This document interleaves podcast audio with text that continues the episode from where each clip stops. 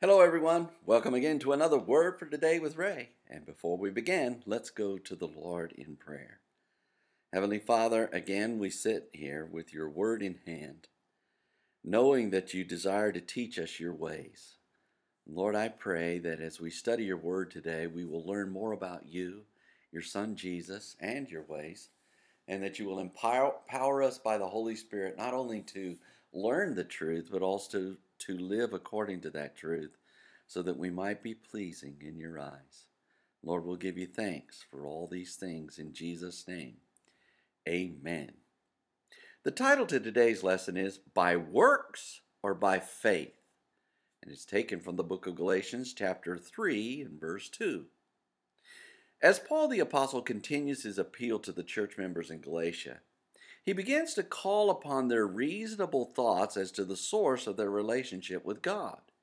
He has labeled them as foolish and wonders who has charmed them into thinking anything other than the truth of the gospel, which is only received by faith in Jesus Christ's finished work on the cross. He adds these words in chapter 3 and verse 2 of the book of Galatians by asking a question This only would I learn of you Received you the Spirit by the works of the law or by the hearing of faith? Paul said, This only would I learn of you, which means Paul would like to be informed, apprised, and increased in knowledge about a standpoint which seems unreasonable. It appears that the question that follows these words are rhetorical in nature. However, Paul precedes them with the idea that they will inform him by their answer. He asks, Received you the Spirit by the works of the law or by the hearing of faith? Paul appeals to their memory first.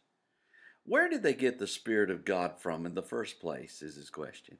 In other words, think back, review the past, recall when the Spirit of God entered into their lives. What was the source of that experience? Was it because they had kept the law, or was it because they had heard that Jesus kept the law, died for their sins, and rose from the grave victorious over death?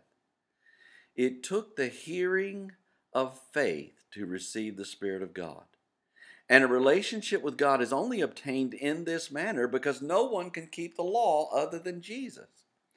Paul had shared the gospel of God with the Galatians in the past, and they received the Spirit of God simply because they believed. And there are many who would add to the gospel of grace even today. They make strong arguments about this rule or that, and what must be kept in order to receive the Spirit of God. They impose forceful ideas about feats that must be obtained before one can earn the favor of the Almighty. But according to Paul, those are works of the law and are incomplete for establishing a relationship with God. Only by faith in Jesus' finished work will we ever know true fellowship with God.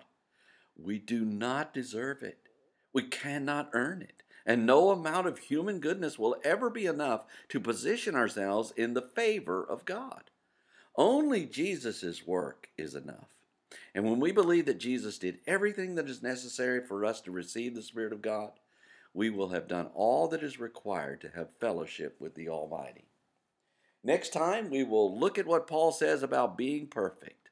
So read ahead and let us join together then. Until tomorrow, there is more. And may the Lord bless you and keep you. May he make his face to shine upon you and be gracious unto you. May the Lord lift up his countenance upon you and give you peace as you continue to study his word in Jesus' name.